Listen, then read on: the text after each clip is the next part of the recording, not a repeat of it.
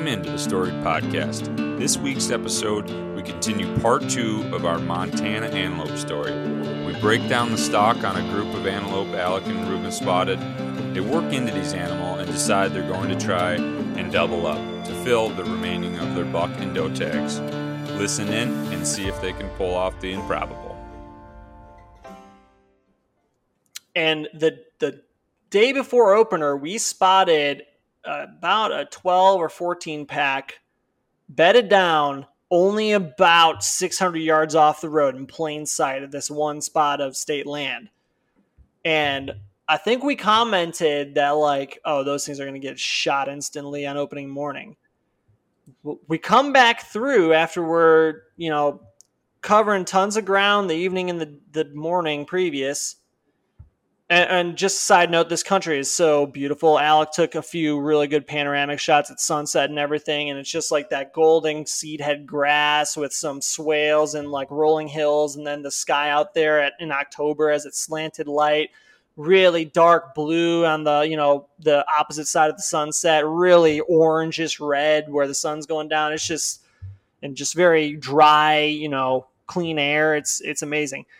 So we, we had a great time, even though we didn't see a lot of animals. Um, but we get back to that spot where that, that group of antelope we thought we're going to get just shot up opening morning. And we're just stopping, rolling down the windows, and glassing out of the truck far away to see if we can turn anything up while listening to Biggie Smalls the whole time, mind you. Um, and we stop in that same group of antelope. They're not where they were, but they're across a pretty big uh, ravine about three quarters of a mile away from the road, and they're they're pretty much bedded out in broad daylight. We were very surprised that nobody had been pulled over to go make a play on them. So we're like, well, okay, here we go. Like, it's going to be kind of a hard approach because they're kind of on a little crow's nest up there. Like, they can see a lot of directions from where they're at, but we're like, well, let's let's look at the topography and let's give this thing a try and we pull back over, pull on the side of the road and park and start getting our guns out. And no sooner than that, another truck rolls up and rolls up to us and asks, "Hey, you guys going after those pronghorn?" And we're like, "Yeah." He's like, "Good luck, man. If I was here five minutes ago, you would have been asking me, like you know." um, so we just happened upon them like that. Um, Alec, what was your rundown of like that situation? I think I wanted there were two draws going down in a V I wanted to take the one draw, but you thought you didn't feel comfortable with getting like not being spotted from that approach. Yeah, and I, I think that um, it's really hard to know the angles on the landscape in which you'll get spotted. You know, like do you have enough room within that kind of shallow bowl to kind of skirt down below their line of vision? And you know, once you get below that, and if they don't move, you're kind of safe, right? And I think from what I can remember, we started to go down this one bowl and we could see them and I don't know, I got a weird feeling. I was like looking on maps and sort of at this other ridge line. I was like, if we go up and around and drop into that draw, we can go all the way across toward them and then maybe get eyes on them and, and make a play. But like we started going down this that front draw, sort of this front facing draw opposite of the drainage of them. And I think that, yeah, I don't know. After day one of, of craziness, I think they were going to probably see that. And, um, and we agreed. We both, we were bouncing the idea off each other.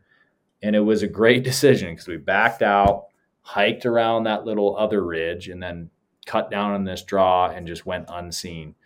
Yeah. And, um, in the most miraculous type of, of way somehow you know we we start to work our way down that draw and we're trying to get eyes on them and we realize oh they're coming down into the drainage towards us.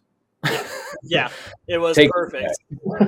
like and and it was more of that the first draw was a little bit wider and not as cut and the one that we decided to go down had a lot more cut bank from erosion where it was like head high, straight, you know, cut bank, like straight down from the top of it.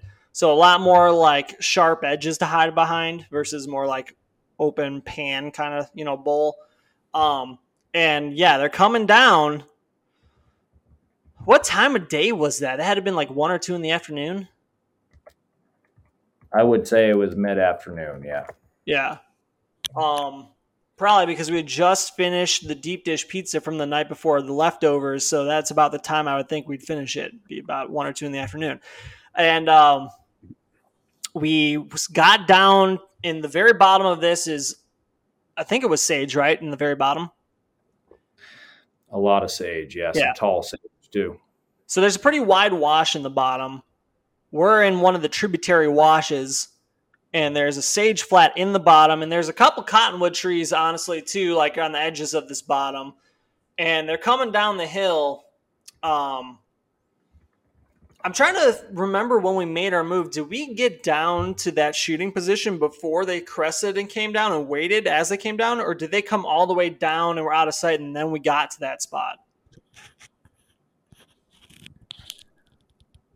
I would say, um, kind of as we were coming across this drainage or down, uh, we, we dropped into this coulee, and there were a lot of different little crevices that um, you know, as you're coming down through a coulee, you're looking over tiny finger ridges and trying to keep eyes on your target.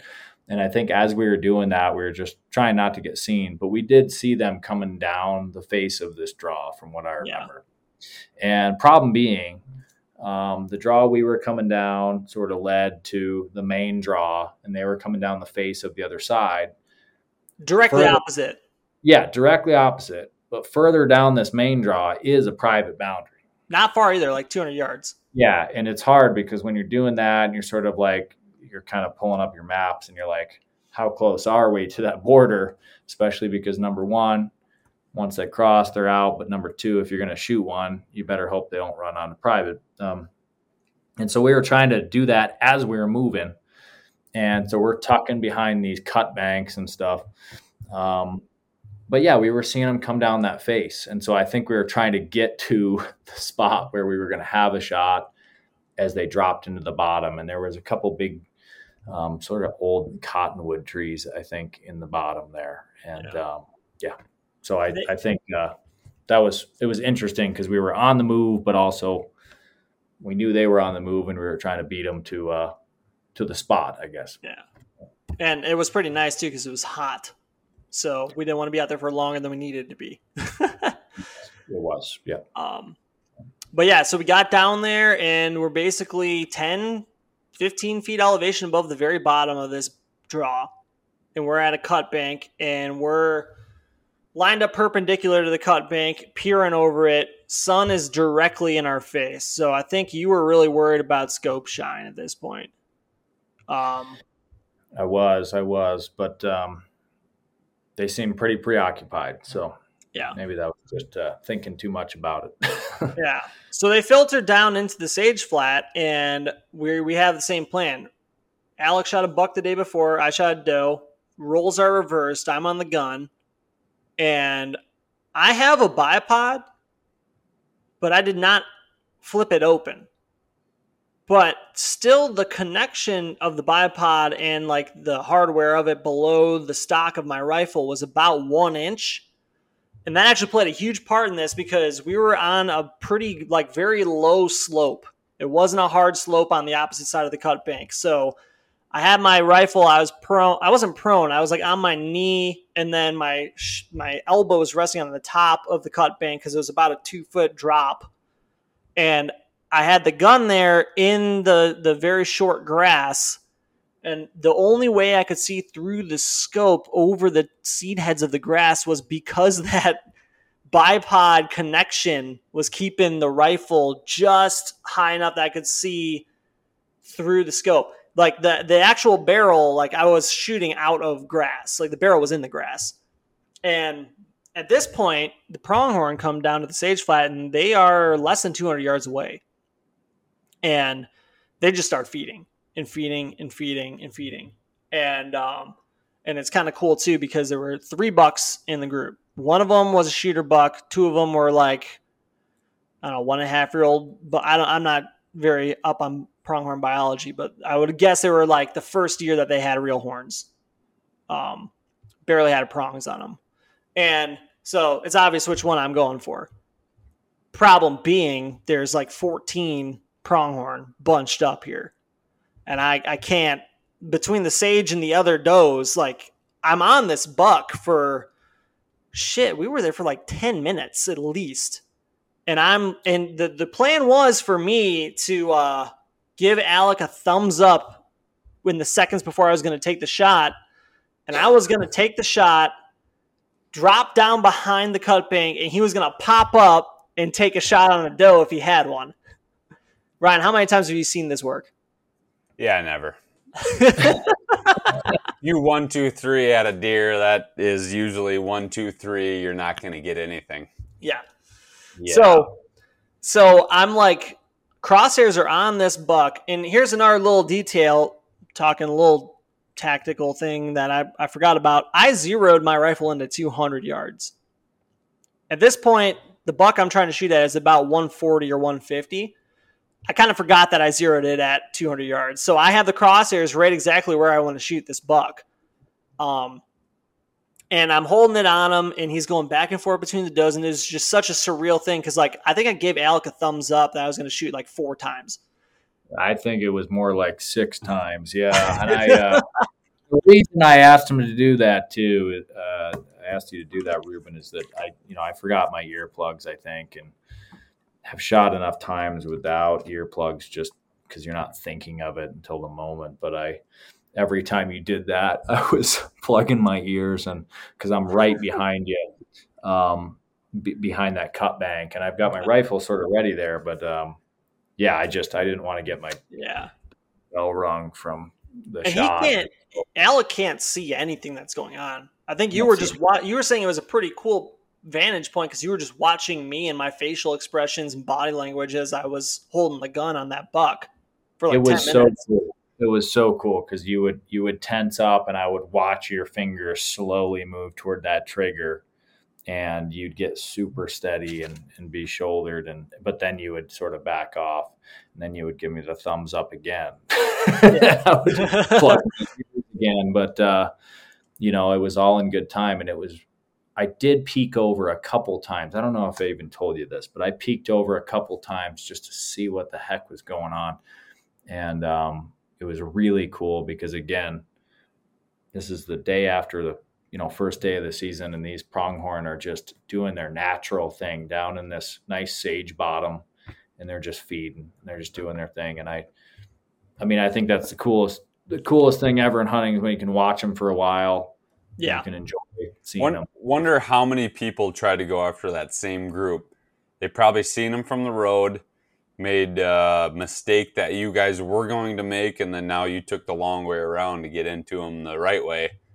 And that yeah. would be interesting to if if anybody could ever test that. But yeah, yeah, for I, sure. It worked out really well how we approached because they had no clue we were there. And yeah. um, I think we would have been in a little more trouble if they were like a mule deer or something that had a good nose on them. Because I, I, don't, mm-hmm. we didn't pay any attention to the wind, but in fact, the only thing I feel like I pay attention for with the wind when I'm pronghorn hunting is noise, not scent. Yeah. Um, yeah. Hunt the animal you're hunting. Yeah. So nose is not their strong suit. So I'm on this buck for a long, long time, and finally, and he's like pushing doe. Like it, this is mid October, but he was still almost kind of like showing a little rut activity where he was like pushing does around and pushing those little younger bucks around, and that was really cool too because I'd never watched antelope or pronghorn be pronghorn like that. Finally, the does part just a little bit to the, where the body width of that buck, there's nothing behind it, and there's no doe that's facing him. So it's not like one's to all of a sudden walk in front of him. Finally, I squeeze that trigger and boom.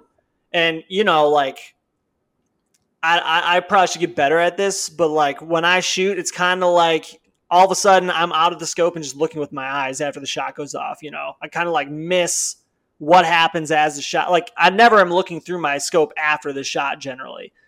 Like I touched it off. I had good mechanics, but I guess maybe my follow through could use some work. But anyways, I'm like looking now, but I also know our plan, so I just kind of roll over. Like the buck disappeared, and all the an- the pronghorns start running, and I just roll over and I plug my ear. Well, no, I had earplugs in, so I just roll over, and Alec hops up, and uh, turns out uh, they stop at about what two thirty, something like that.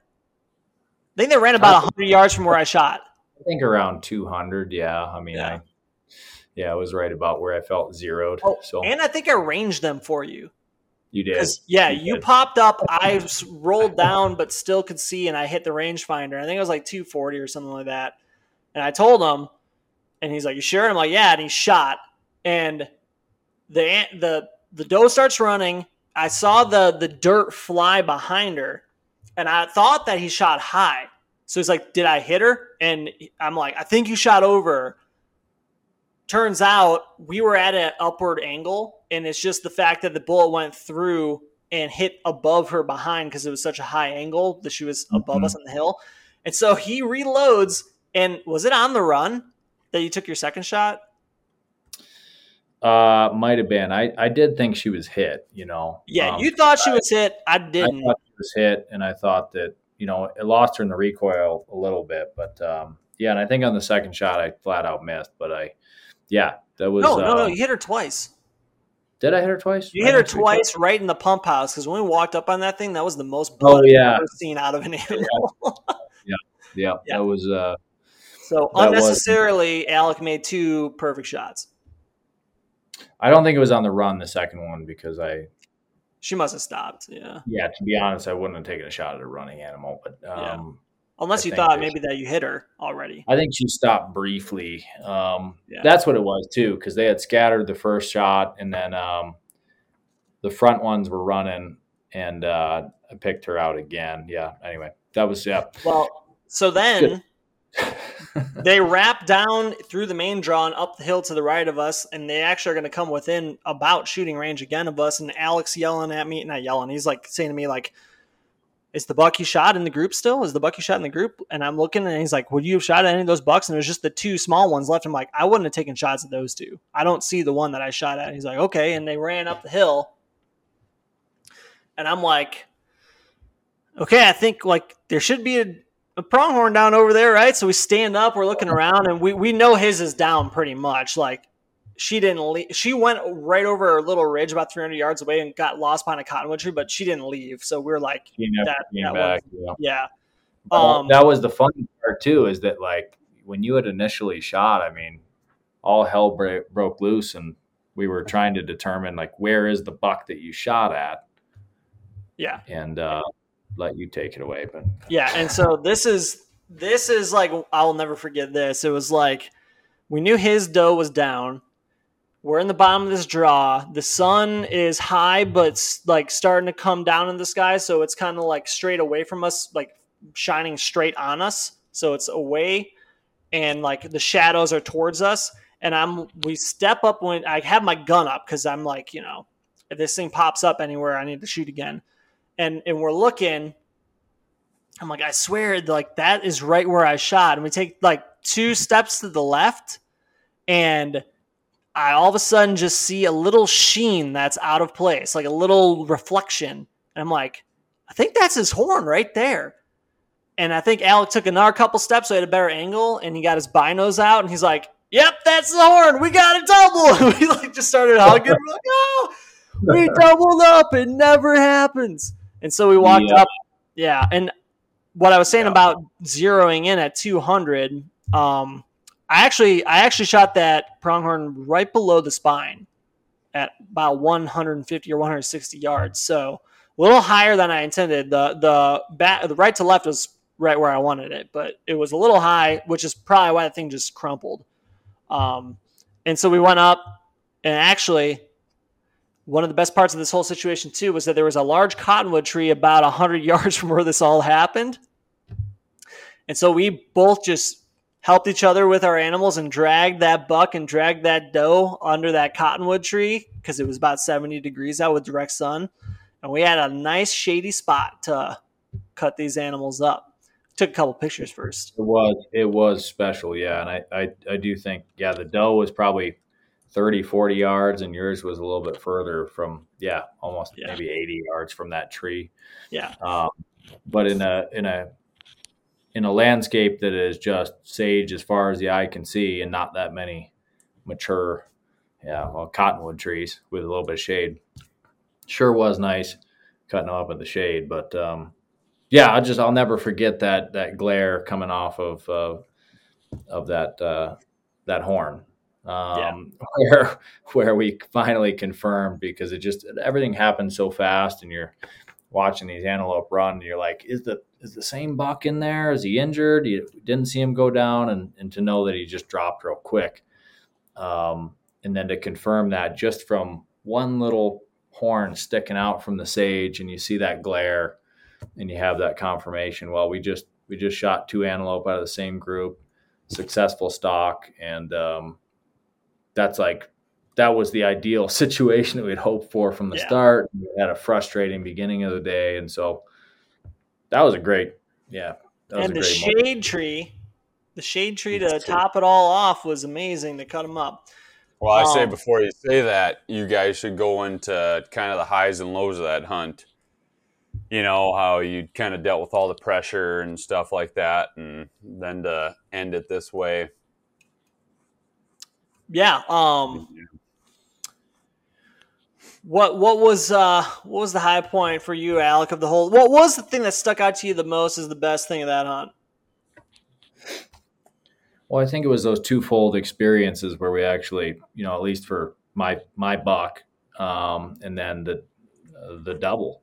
Um, again, where we're we're observing these animals in their natural habitat, doing their natural thing, and they're unpressured. Um, given on opening day, I imagine that second group that we talked about, as as Ryan said, you know, you got to think maybe they were chased around a bit, but um, somehow we found them again ironically, after we had struggled all morning, run into some folks who came in from this private that we didn't even know was there, and they spooked that other buck that we were looking at. We didn't really talk about that, but Yeah.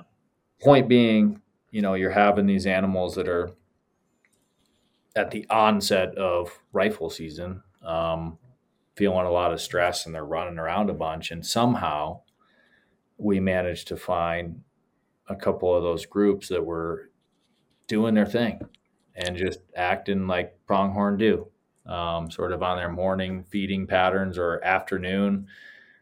That second group was bedded in the wide open, and they they just decided at some point we're going to get up and wander down this draw and just feed. And the coolest part to me, and the high, um, was that we just got to watch them for a while before each of us took a shot, and um, that's more special than anything to me because at its core, as hunters, I mean, we get just as much enjoyment, if not more, than when we actually harvest that animal.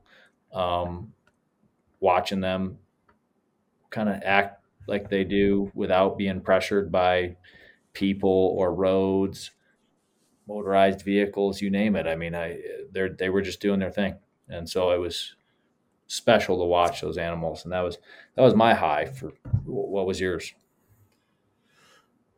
Had to have been seeing the shine off that horn. I mean, that was I will never forget that. And then like the instant um celebration, the instant celebration after like I saw it, I was like, "Is that it?" And you confirmed, and then we're like, "We doubled." I'm like, "That was awesome. That was that was pretty high point." Um, I think my low point would probably have been when I when I walked into those other hunters on that buck that we had both apparently spotted from different angles, and um, I don't know who blew whose stock, but uh, they they were definitely very upset. I wish I could have talked to them afterward because I would have described what my view was, and I was like, I didn't see you guys here at all. Um, they they they really, you know. Here's one thing: is like be cautious before you flip the middle finger. It's like like if they if they knew like how I had approached that and the fact that we had actually spotted that buck about an hour before I was going after it, The two sides of each story, right? yeah. So maybe maybe get a little less frustrated, just shake it off and find another animal. But yeah, that was the low point. Um, other than me thinking that you might have uh, stabbed in your uh, femoral artery and was going to die to death when you were cutting up that, uh, or bleed to death when you were cutting up that antelope.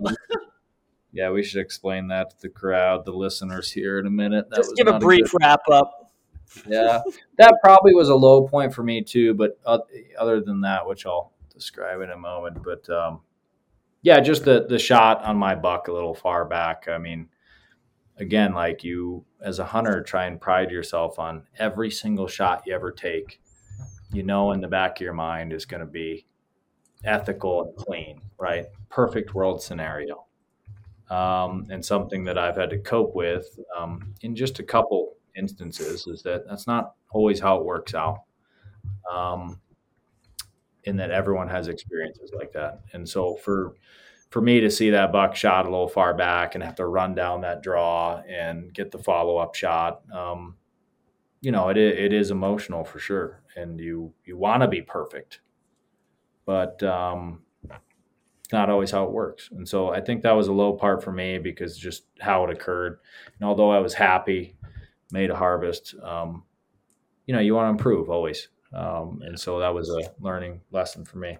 But yeah, apart from that, um, as we're uh, just short, I'll be short on this, but uh, you know, as as I'm cutting up um, that doe on the second day, um, using a Havalon surgically sharp blade, um, and it's hot, and you're trying to work fast, and there's flies, blah blah blah and my all of my friends would attest who I've hunted with um, would attest that I am not reckless, but almost uh, with the surgically sharp blades. Um, I've had some other occurrences, um, zipped through the hide, and um, kind of stabbed myself in the leg with uh, uh, kind of yeah, punji style, just uh, went right in there. And um, what what part of the cleaning up the animal were you at now? You're just taking the hide um, off. Yeah, taking the hide off, uh, sort of the um, from the back. You know, I like to yeah. cut, make that long cut along the back strap, and then peel down over the rib cage. Um, is the way I like to uh, field dress those animals, but um, yeah, I just was cutting through the hide, and you know, you're tired, you've hiked a lot, you've been hunting out there for two and a half days or whatever, and uh, just that real sharp blade, sort of, you're cutting through the hide, and it feels real tough, and then it zipped right through, and I buried uh, very quickly, and then exit um, uh, right in my left thigh, and um, you know, it was that, it was that bleed as much as the animal when you shot it. It did not. In fact, um, didn't bleed at all, really. Um, and yeah. yeah. I mean, luckily was Reuben was there, and we had a little first aid kit, and um, you know, it was I was just lucky that it didn't go deeper. But yeah, it cut through all you know through that epidermal tissue. I'm not a yeah. um, I'm not a, a dermatologist, a doctor, yeah. but uh, you know, it, it, cut all the way through past the fascia, so you could see down to the meat, and it really didn't bleed at all. I mean, it, it didn't. But um, I don't think the, got, I don't think the depth was the issue as much as the placement because it was yeah. pretty deep. it was about a it was about a almost inch long gash, um, but it was sort of like yeah, you basically just if you imagine stabbing yourself with a knife, um, it was kind of the motion because I was, um, yeah, cutting not away from myself as my mom would have taught me when I was little, always cutting away from yourself. Um, it was pretty dumb, dumb in the moment, but luckily we had a first aid kit, and that's why it's always, even if you're hunting,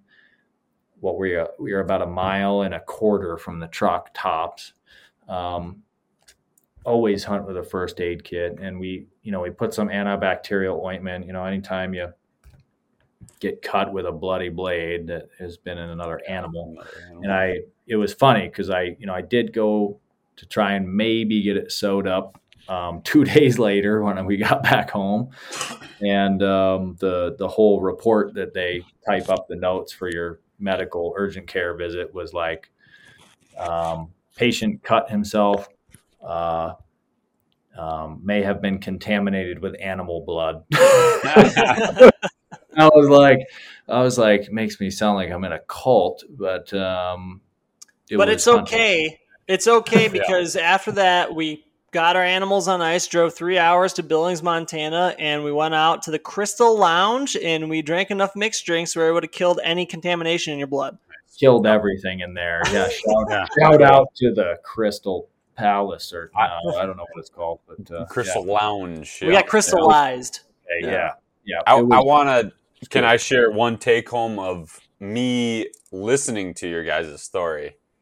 Absolutely. What what I think um uh, led you guys to success in um in the double aspect of it because those antelope you spotted from the road, I think it was one thing that maybe people overlooked or and or saw those saw those antelope and tried to put a stock on them and just took the lazy way and the straight way at those antelope and they were probably in a safe spot where they busted everybody that tried to put a stock on them and you guys were just smart enough to actually loop around and get topography and you know the sight line in your advantage to get on them and no one's ever done that.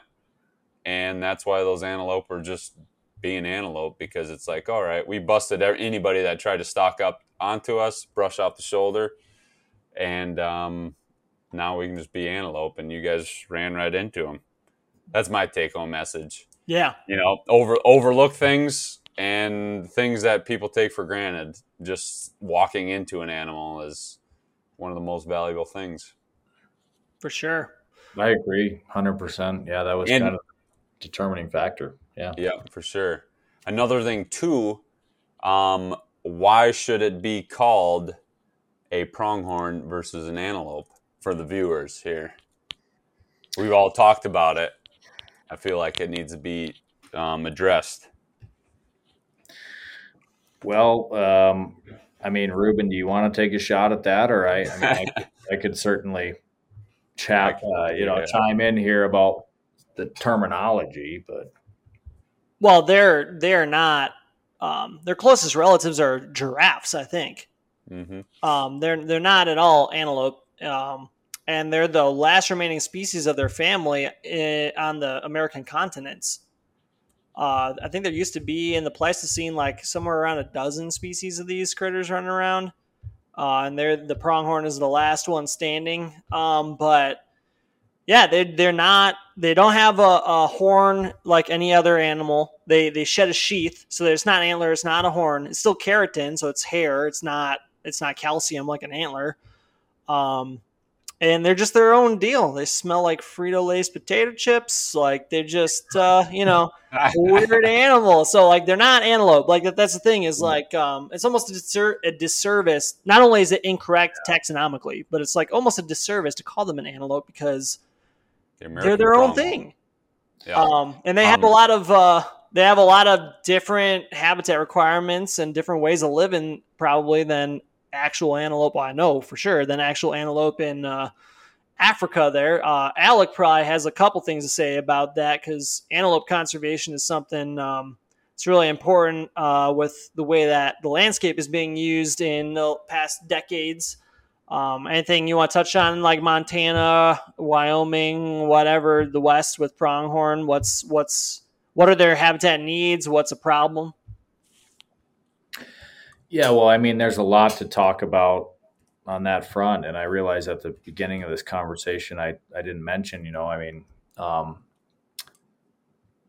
really like they are such a unique species in that they're the only endemic ungulate to North America, and they've been around for I think over a million years or something. I'd have to verify that. Um, but that's the interesting part about, like you said, Reuben, a cousin of the giraffe, and they have um, certain characteristics that are just so different from all the other species that we hunt, the ungulate species that we hunt. And so, um, the research on pronghorn, even recently, has been fairly new about how they move about the landscape. And um, the really interesting part is that they are much more susceptible to landscape sort of barriers to movement um, than other ungulates. I mean, when we think about deer and those muleys can hop as high as they want to, you know, seemingly 30 feet in the air when they run away from you when you spook them during rifle season.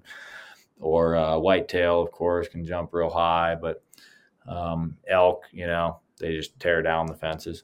Um, but uh, they just blow right through them. But um, you know, antelope are super susceptible, being smaller body size, and then also how they cross fence lines and other sort of structures um, to uh, those barriers. And so when you think about the interior west and how many fences are on the landscape, I mean, a lot of the science that has emerged um, from research over, over the last decade has shown that these things really need connected habitats in order to survive and move to their seasonal ranges. And when we think about pronghorn movement along transportation corridors, big highways, which of course have fences along them for miles and miles.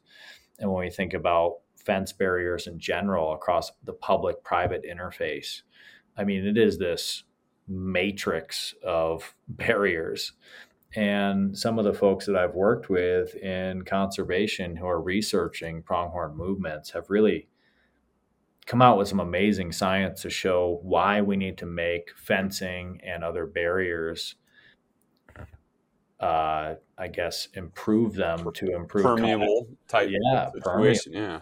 Yeah. And to improve connectivity. Um, Another thing I failed to mention at the beginning of this episode is that I just recently moved to Wyoming um, uh, to work for a conservation organization down here. And um, we're working directly on um, identifying these migratory pathways that these pronghorn use. Um, most of that work has been done by, um, you know, the, the state agency, uh, Wyoming Game and Fish Department. Um, to identify how these animals move on the landscape and where we need to protect their habitat. Um, Wyoming, of course, has some of the best habitat uh, based on your prior episode that I did listen to. Um, you know, it's got some of the best habitat um, in the world for pronghorn and has the highest population of pronghorn um, compared to any other state or any other place in the world. And um, it's mostly because of habitat. And uh, the the work we've been doing down here, at least in the onset of me working for this conservation organization, is trying to say, hey, like these migratory pathways that they move along um, are important for the survival of the the whole herd, um, and specifically, uh, for example, the Sublette pronghorn herd here in uh, you know kind of south uh, southwestern Wyoming. Um, you know, used to be 40,000 strong. And of course, we had one of the harshest winters um, in a long time down here and uh, lost probably upwards of 50% of the population, which is insane. Um, really crazy. if, if anything, that shows a real need to conserve their migratory pathways and their migratory habitat now um, just to be safe. Um, in the context of other issues like drought, um, kind of the same barriers that they usually deal with, and then loss of habitat. And um, part of that issue this winter was also pneumonia, um, which is not that common um, in those populations when that is expressed and they lose a lot of animals. But the harsh winter certainly um, probably brought that out and uh, the disease was expressed. So, anyway, um, a lot of factors to to deal with there, but um, erring on the side of caution and trying to conserve their, you know, um, habitat and, and, connectivity across landscapes is like paramount to pronghorn conservation. As it is with a lot of other species too, like mule deer, mm-hmm. elk, and, and pretty much everything. But it sounds like pronghorn, especially susceptible to uh, barriers, whereas Very other animals like, not as much.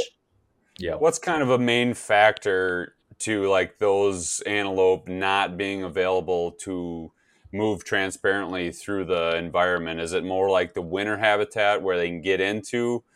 Or is it just a thing of, you know, they're stuck where they're stuck and it takes so much energy to move throughout the landscape now where my migratory patterns used to be 100 and some miles long and now they're shortened due to fence lines and highways and all sorts of things I mean, I would say like increasing development is is definitely an issue for ungulates in a lot of places, including mm-hmm. yeah mule deer, and um, you know something that we've tried to work on initially here is just supporting even seasonal recreation closures. Um, when we think about like increasing recreation use on the landscape, um, we got to think about where these animals move during very specific times on the landscape. Um, and to try and answer your question, Ryan, I think I mean it's it's large scale.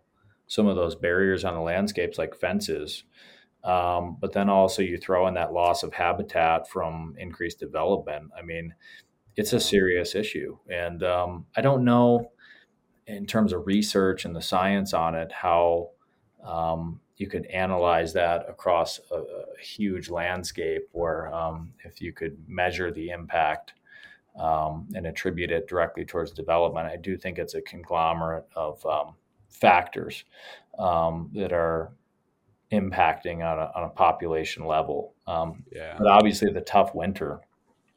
I mean, Wyoming had some record snow levels down here.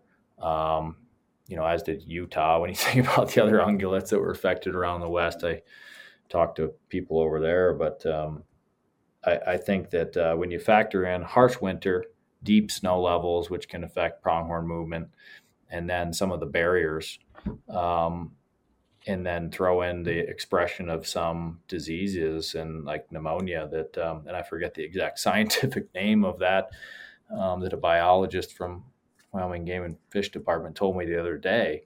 Um, doesn't matter what the name is, the uh, scientific name of the disease, it, it, killed a ton of antelope this year. And so, um, yeah, I think it's it's a bunch of different issues, but um, that's exactly why when we when we have opportunities through the state agencies to identify these areas and put some put some kind of protections on them that aren't extremely limiting towards uh, private landowners or anything, but they at least for some of the continu- contiguous chunks of public land and where these bottlenecks happen, where these uh, pinch points in the landscape um, occur, where these animals have to move through, protecting some of those key areas and how they migrate to those seasonal habitats mm-hmm. is like the most important part. And um, when I mentioned the Sublette pronghorn herd, I mean, that's like one of the longest mapped migrations of ungulates in the lower 48. And so there's a real emphasis on, you know, what inherent value does that wildlife resource have to the public?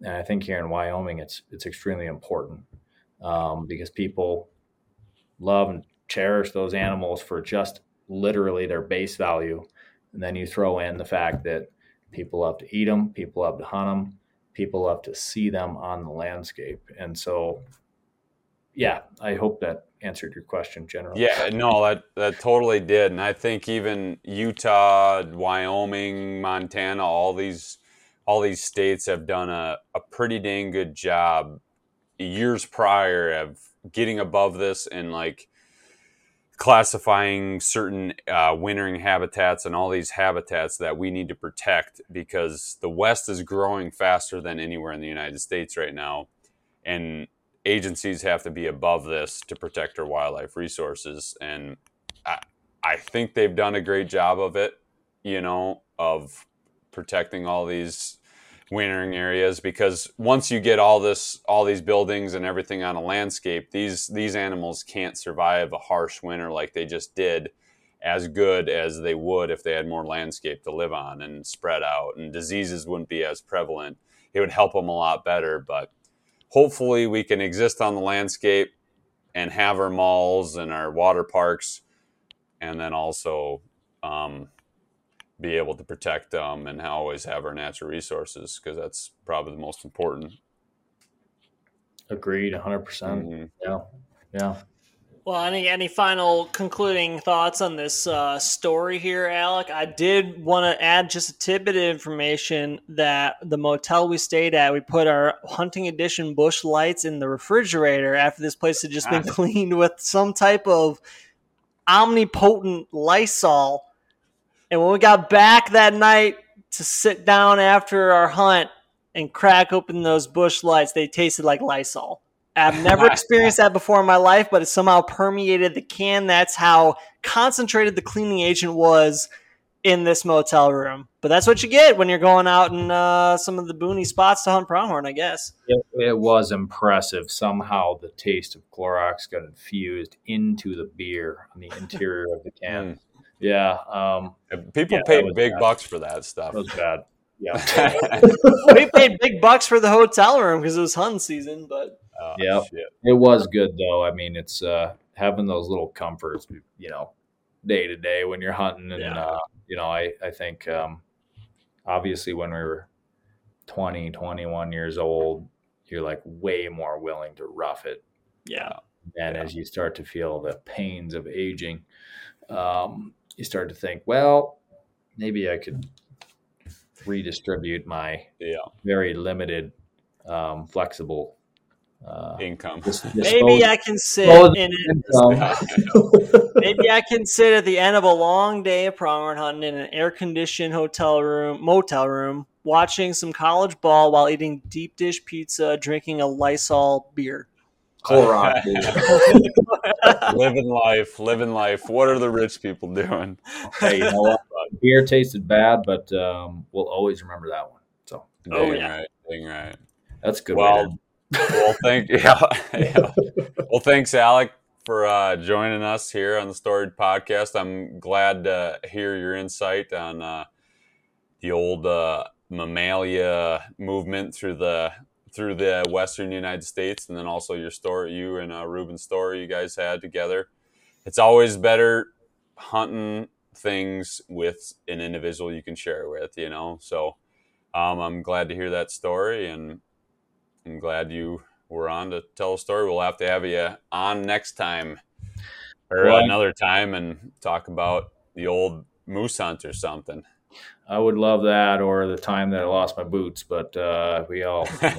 so, uh, but I, I really appreciate it, guys, and um, thanks for what you're doing, and thanks for weaving in a conservation message. I mean, I think yeah. if I could leave the listeners with anything, it would be, you know, that um, right now it's like this is the time we get involved, and more important than ever, as you just said, Ryan, to just. Mm-hmm get involved in conservation organizations because as the West grows, I mean, we need good advocates to say this is the right thing to do for wildlife, um, whether or not you hunt. I mean, it doesn't matter. It's about you know, there's a lot of pressures on these animals, and um, talk all day about those. But um, thanks for giving me a little bit of outlet, and I, I really enjoyed the time, and um, yeah, appreciate what you guys do. So, yeah. thank you. We'll do. Yep. Thank you guys. And tune in to next week's episode when we talk about another story, you know? Hope everybody enjoyed this week's episode of the Storied Podcast. If you like our recipes and our stories, follow us on Instagram at Storied Podcast Official. That is Storied Podcast Official. Next week, we talk elk. Me and Reuben share our first elk stories one in Utah and one in Montana.